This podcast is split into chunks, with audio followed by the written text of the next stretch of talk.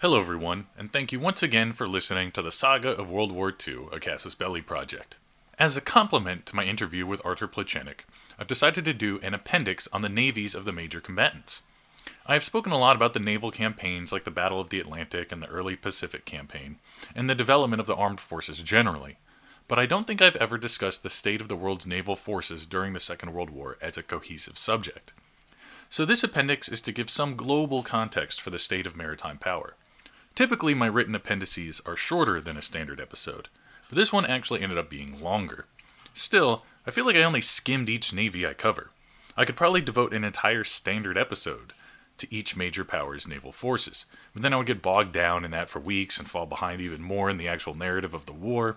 So, please forgive me for any rough generalizations in this episode.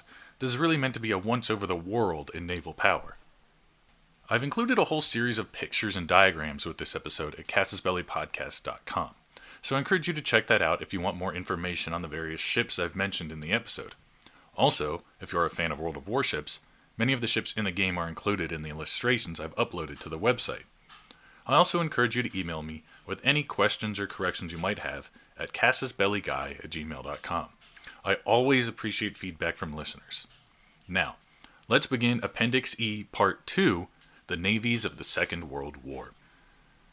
Following the First World War, one of the primary steps taken to prevent another devastating conflict was to implement arms controls. Just as armies were limited in numbers, navies were limited in vessels and tonnage. The first agreement outlining this was the First International Naval Conference held in Washington, D C, beginning November twelfth, nineteen twenty-one. The major signatories to the agreement included the United States, Great Britain, France, Japan, and Italy.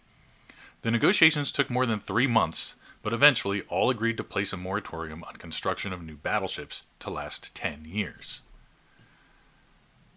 Following the moratorium, further limits would be placed on who could construct what types of vessels and in what quantity.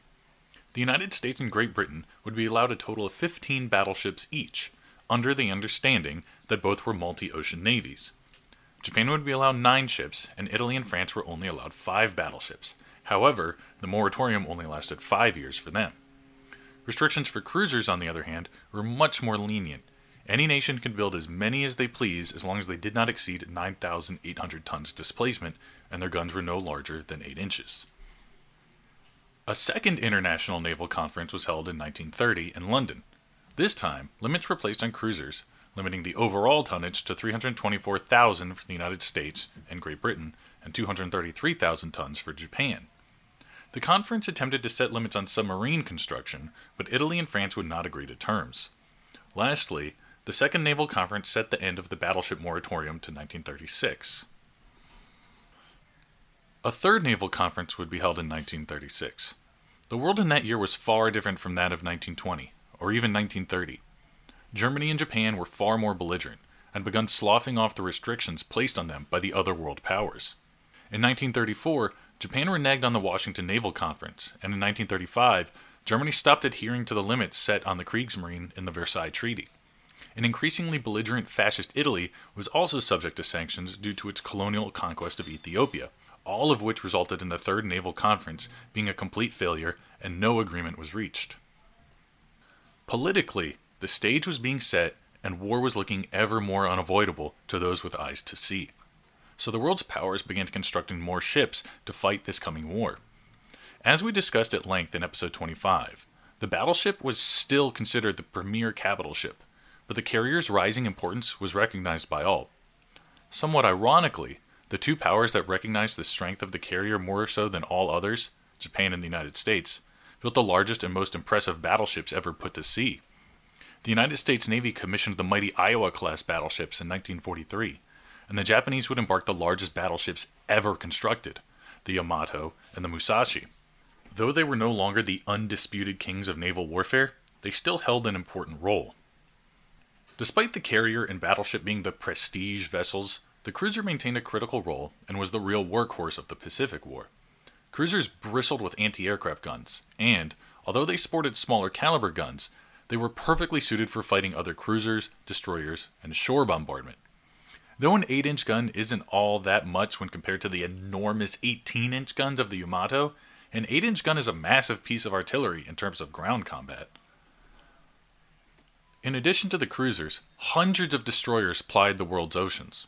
Destroyers were subject to no limitations under any of the naval conferences, so every nation embarked on building more of them and making them bigger and better.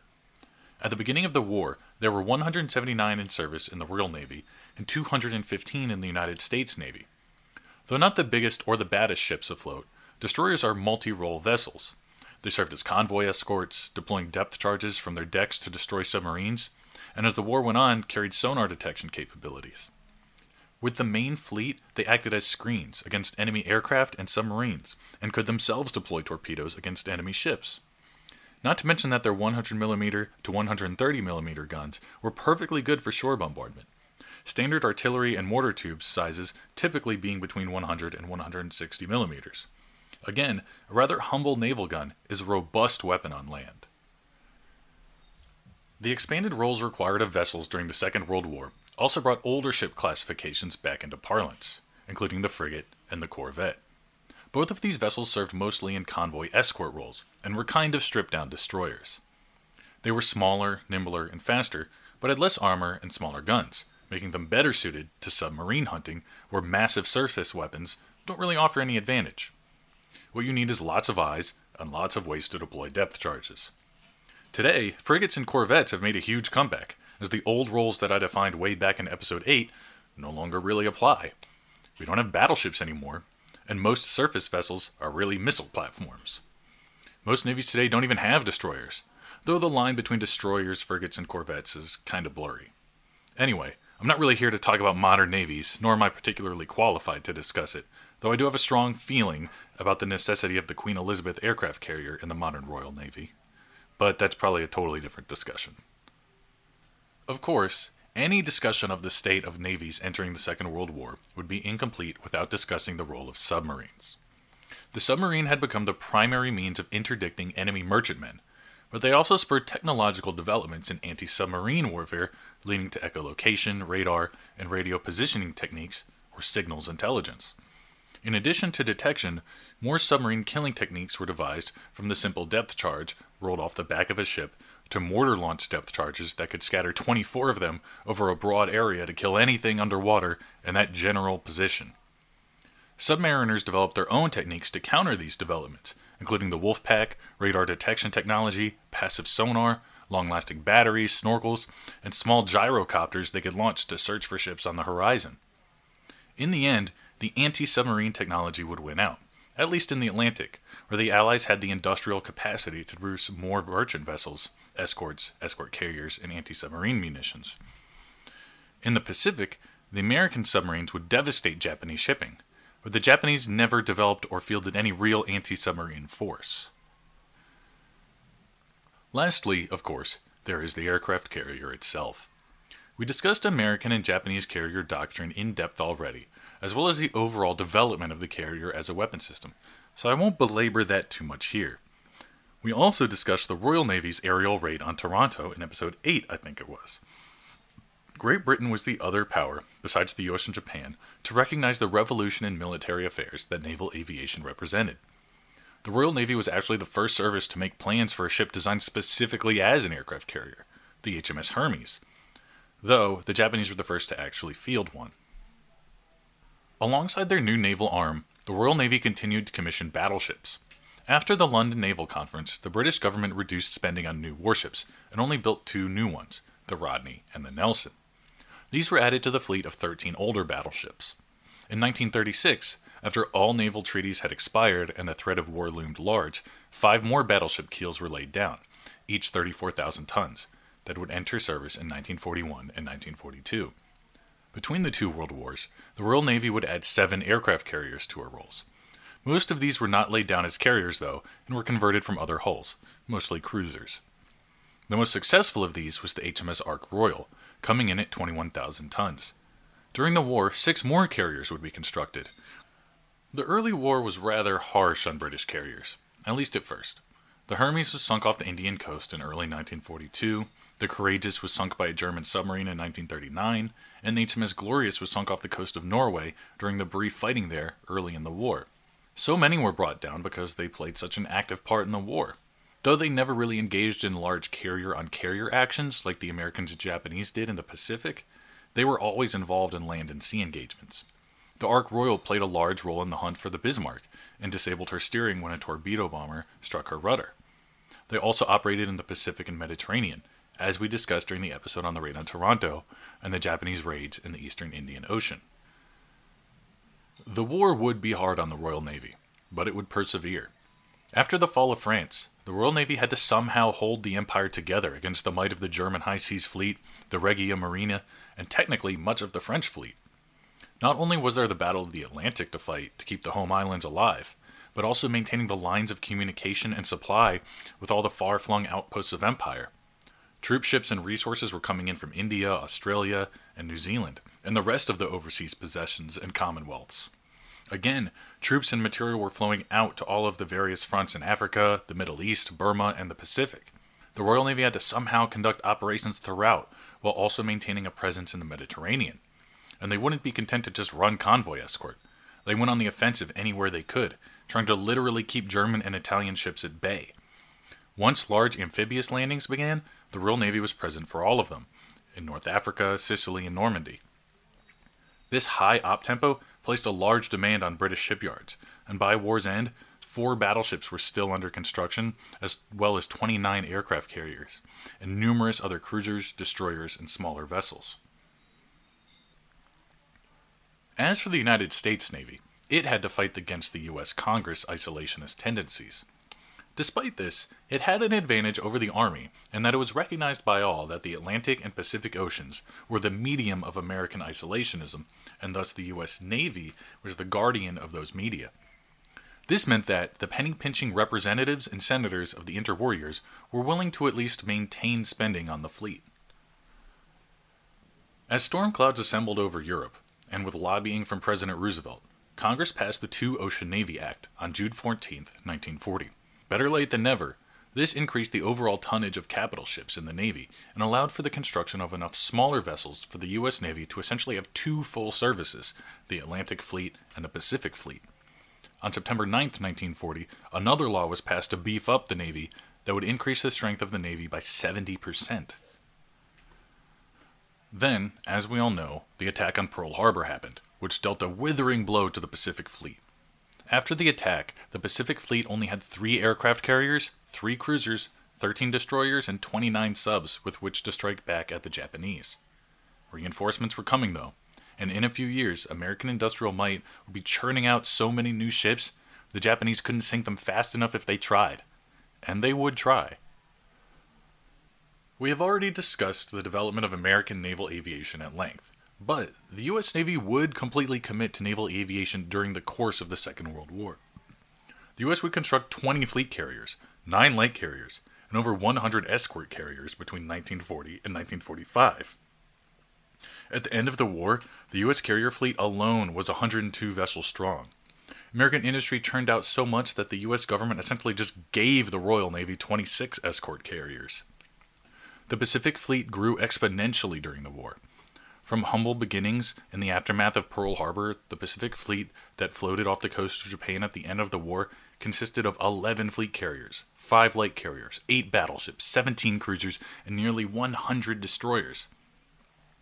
This fleet had more than one thousand carrier-based aircraft just to itself. This fleet, over the course of the war, beat the Japanese Navy to a pulp.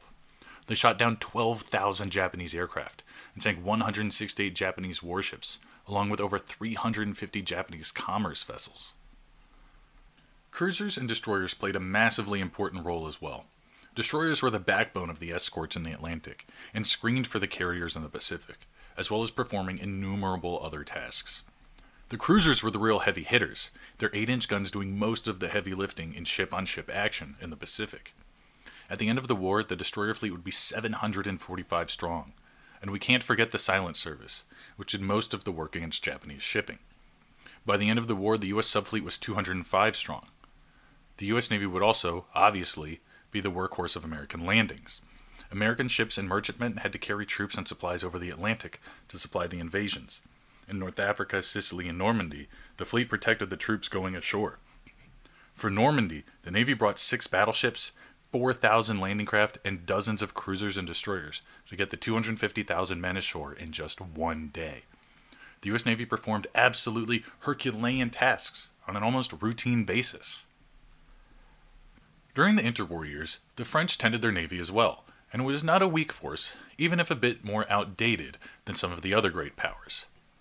The French fleet had seven battleships at the outbreak of the war, five of which were built during the First World War and had since been refitted. The other two, the Dunkirk and the Strasbourg, were more modern constructions from the nineteen thirties and were first-rate. The French had laid down the keels for four more battleships by the time they had capitulated to Germany. Two of these were the massive Richelieu class, the Richelieu herself, and the mighty Jean Bart, which we discussed in episode thirty. Both of these were impressive vessels. They had the highest armor-to-weight ratio ever laid down. They were thirty-five thousand tons, two hundred forty-two meters long, and had fifteen-inch guns. Unfortunately, neither ship would fight for the Third Republic. The Jean Bart was still being completed when the battle for France commenced, and made for French Morocco to avoid being captured by the Germans. There, she went into dock, unsure of what her ultimate fate would be. As we discussed, the American invasion of North Africa brought into her service against the Allies, and she sustained heavy damage from dive bombers, but survived. After the naval battle of Casablanca, she remained in port at Casablanca unfinished. The Allies considered taking her into active service, but the port facilities to complete her were not present at Casablanca, so there she sat out the rest of the war. In nineteen forty-five, after Germany surrendered, the French government finished her construction, and she remained in service with the French fleet until the nineteen sixties. Richelieu had a strange fate as well. She had been completed prior to the German invasion, but only just barely, and when the writing was on the wall, she fled to Dakar, Senegal, then in French West Africa. En route, the Third Republic fell, and the ship was essentially under Vichy control. The Royal Navy attacked her in an attempt to destroy her or compel her captain to turn over the ship to the Free French cause. As she attempted to flee Dakar, she was struck by British torpedo bombers from the H M S Hermes, as a matter of fact, and sunk, but that harbor was so shallow, the hull settled on the bottom before her deck submerged, so she just kind of sat there. She would remain there, undergoing repairs, until the French fleet turned over to the Allies after Operation Torch. She then was incorporated into the Allied fleet in nineteen forty-two. She was taken to the United States for repairs, and then sent to serve in the British Home Fleet in nineteen forty-four. Following that, she was sent to serve her final days of the war in the Pacific. She participated in the liberation of Singapore and French Indochina. Her post-war career would last until nineteen sixty. The French fleet did have a strong cruiser force going into the war, and her heavy cruisers were so robust that terms had to be included in the naval treaties to allow them to continue to exist. The heavy cruiser and light cruiser distinction were partly put into place to accommodate the Tourville and Algérie classes, though they still had to shed some armor to meet displacement restrictions. Destroyers, as we discussed, were not subject to any restrictions, and the French had fifty-nine of them in service at the start of the war. Additionally, the French had a modest submarine force of eighty-six boats, which went virtually unused. Surprisingly, the French also possessed a purpose-built aircraft carrier, the Bern. It was the first of three, but the other two were never completed. It was one hundred eighty-three meters long, and had the smokestack and bridge extending from her starboard, or right, side. Unlike her battleship cousins, she never saw any real action. She was moored in the French East Indies during the capitulation, and was only ever utilized as an aircraft transport during the war. Overall, the French fleet saw very little action during the war, aside from a few exceptions. After the fall of France, the bulk of the fleet went to Oran, where most of them were scuttled after the annexation of Vichy. Some made it to English ports after the capitulation and immediately entered service on the Allied side, and others were later captured or turned over to the Allies as the war progressed. The Soviet Navy was the weakest of the Allies. Russian naval strategy had always had three fulcrums: their cold water ports in Saint Petersburg and Arkhangelsk, their warm water ports on the Black Sea, particularly Sevastopol, and their Pacific port at Vladivostok. Compounding their initial geographic weakness in naval power was the fact that their navy was mostly older ships held over from the Tsarist Navy. For the most part, the Russian fleet was a brown water navy, focused on patrolling the Black and Baltic Seas.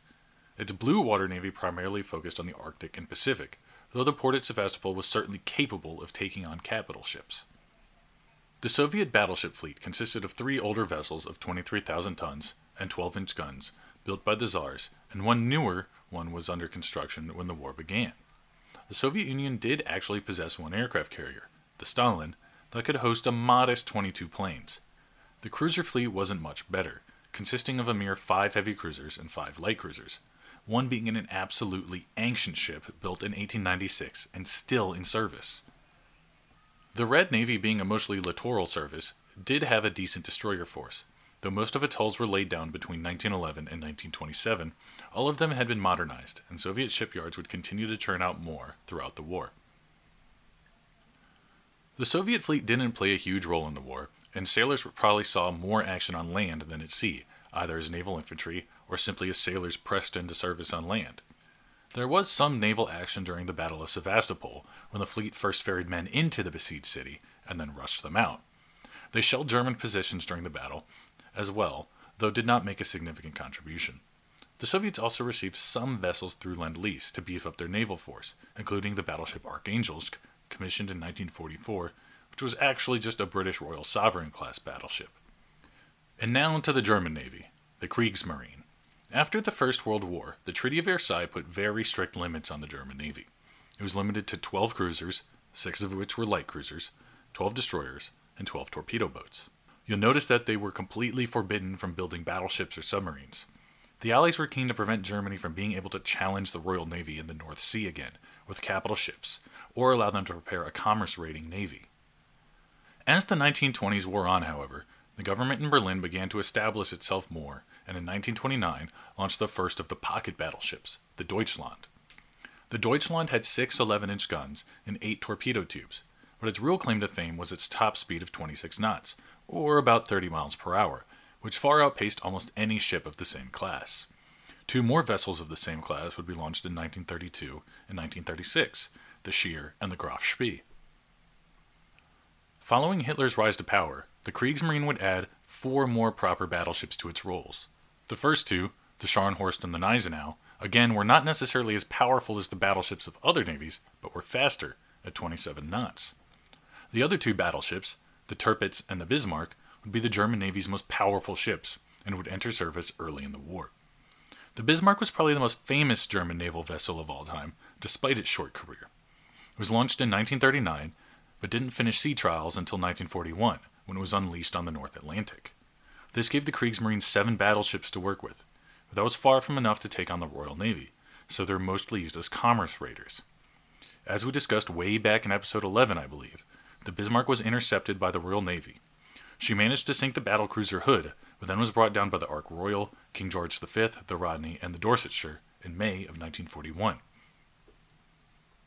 As impressive as aspects of the German surface fleet were, it was their undersea fleet that truly stood out.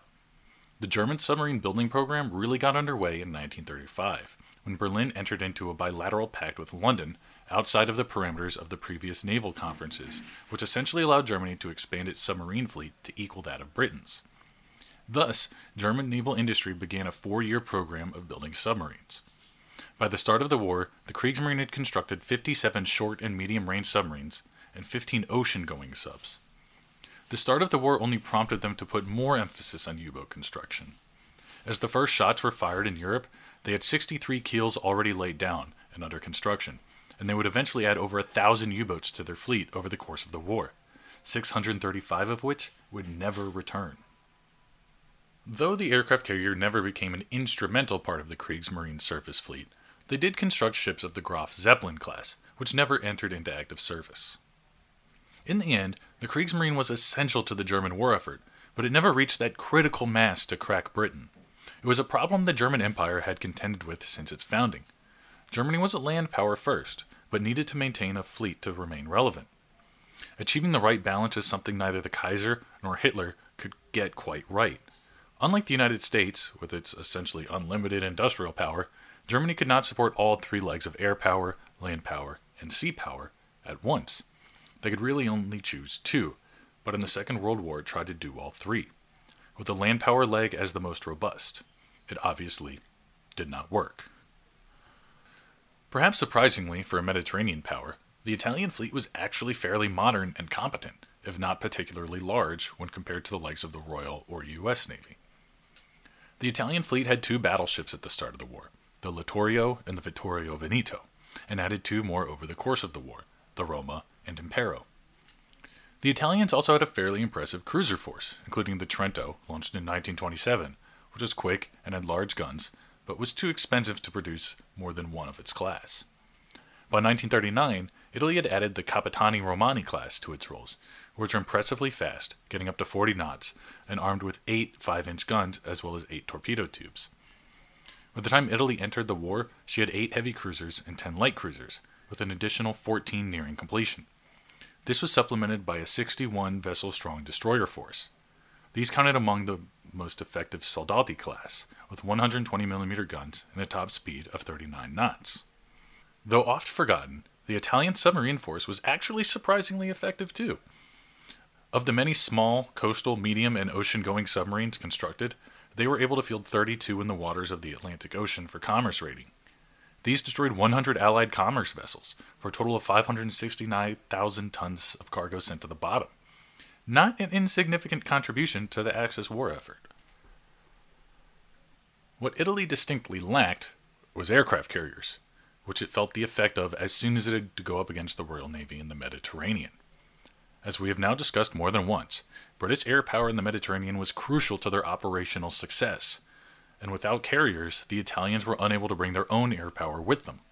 Yes, they had land-based aircraft, but those lacked the flexibility of carrier-borne aircraft, and were much more difficult to coordinate with naval operations. After the Battle of Cape Matapan, at the southern tip of the Peloponnese, the Italians realized the need for carriers, and began converting an ocean liner into a carrier to be dubbed the Aquila, or Eagle. By the time they began the project in nineteen forty-one, it was far too late, however. The ship would never enter service.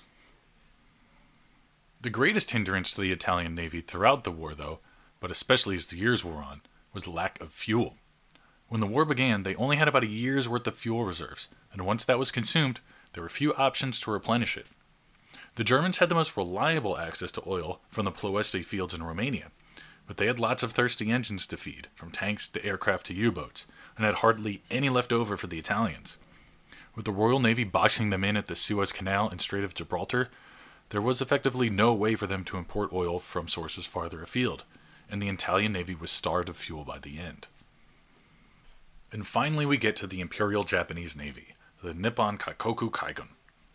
Like the British Empire, and to a lesser extent the United States, the Empire of Japan was chiefly a naval power. After the Meiji Restoration, the Japanese set about modernizing their armed forces, and deliberately modeled their navy after that of the British. Part and parcel of this was constructing new warships based on modern designs. Their success at the Battle of Tsushima in nineteen oh five demonstrated that they had elevated their navy to world class, and they would continue to maintain their naval edge right up to the Second World War. The Japanese were among the first and most enthusiastic to adopt naval aviation as a chief means of conducting war at sea. As stated earlier, the British were the first to design an aircraft carrier from scratch, where the Japanese were the first to launch one built from the keel up as a carrier in nineteen twenty-two, when the Hosho hit the waters of the Pacific for the first time.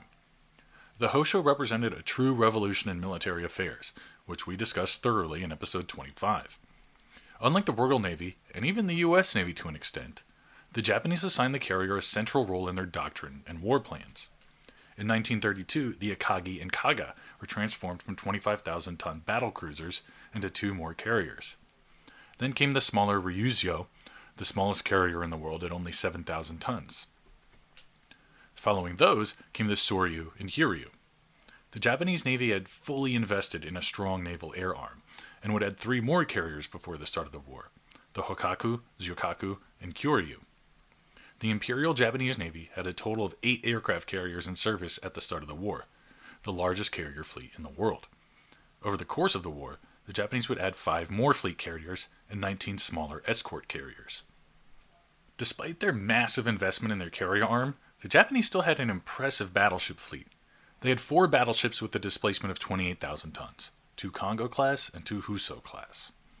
They possessed two twenty-nine thousand five hundred ton battleships, the Ise and Hyuga, and two thirty-two thousand ton ships, the Nagato and Mutu. On top of these eight, the Japanese also added the absolute units, Musashi and Yamato, the biggest battleships ever constructed, at sixty-eight thousand tons. They had nine eighteen-inch guns each, which were themselves the largest guns ever mounted on a ship. Now, Whether or not these monster ships were worth the investment is another question entirely. Sure, they were impressive and could go toe-to-toe with any other vessel on the high seas. But is that what the Japanese needed? Just to construct them consumed massive amounts of steel, and then to maintain them cost a fortune, not to mention operate them. And you have to take into account their fuel consumption, which came in at something like ten tons an hour. All of those resources could probably have been better spent producing more cruisers and destroyers. This becomes more apparent when you take into account that the Yamato and Musashi barely actually fought in any battles. Their biggest contribution was mostly to look good and act as a sponge for American attack aircraft. So yeah, the Japanese battleships were cool, but really don't seem worth the effort. Unlike the big boys, Japanese cruisers played a huge role in the war, and were definitely worth their tonnage. Their cruisers were well armed, with older ships carrying a modest six eight-inch guns, but later classes bearing more. The Nachi and Atago-class cruisers had ten eight-inch guns. As the years went on, the Japanese began adding more guns until the Mogami and Keiko-class cruiser arrived with six gun turrets, three forward and three astern, which allowed them to deliver a storm of high explosives to their American foes. The Japanese destroyer fleet was up to the task as well. At the start of the war, they had one hundred twelve, though some were leftovers from the First World War. Their Kagero-class destroyers were something special, though. They were fast and had eight torpedo tubes, allowing them to unleash impressive torpedo spreads, and had a top speed of thirty-nine knots, allowing them to outrun just about anything they came up against. Twelve of these vessels eventually entered service. And there you have it, a survey of the great powers navies in the Second World War. Despite this being longer than most regular episodes, I still feel like I only scratched the surface. Don't worry though, many of these topics will be covered in more detail when they come up organically. Like I said, I could probably do a full episode on each fleet individually, but I don't want to get bogged down, so I hope you have at least a better idea of where the world was in terms of maritime power at the time. Again, you can go to casus belly podcast dot com to find a bunch of extra material related to this episode. I've uploaded pictures and illustrations of the various navies' warships with short descriptions, and I hope you'll go check that out.